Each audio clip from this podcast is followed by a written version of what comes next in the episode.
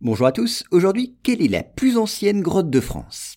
Alors, découverte en 1994, la grotte Chauvet, située en Ardèche, recèle un véritable trésor.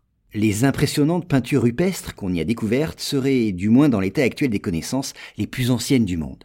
Et je vous propose de voir tout cela plus en détail. Alors à travers les immenses salles de cette grotte, le visiteur découvre sur les parois une imposante suite de peintures et de dessins.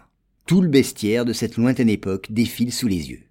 C'est ainsi plus de 400 animaux qui ont été représentés avec un véritable soin du détail et un sens artistique déjà très sûr. Ces hommes préhistoriques ont dessiné les animaux qui les environnaient et dont certains étaient victimes de leur chasse. Ainsi, sur les parois de la grotte apparaissent des rhinocéros, des chevaux groupés en troupeaux ou encore des lions des cavernes. Ils sont tracés à l'ocre rouge ou au charbon de bois et le relief de la grotte est habilement utilisé pour parfaire le dessin d'un poitrail ou la forme d'une encolure. Par ailleurs, on pense que la grotte fut sans doute occupée à deux reprises. Ainsi, les peintures les plus anciennes remonteraient à environ 35 000 ans, et les plus récentes dateraient d'à peu près 30 000 ans. Alors convaincus que des hommes aussi primitifs ne pouvaient être doués d'un tel sens artistique, certains spécialistes ont contesté cette datation. Une datation qui reposait surtout sur l'utilisation du carbone 14.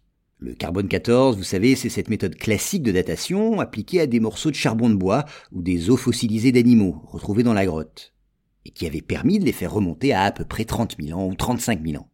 Mais des chercheurs français ont ensuite utilisé une autre approche.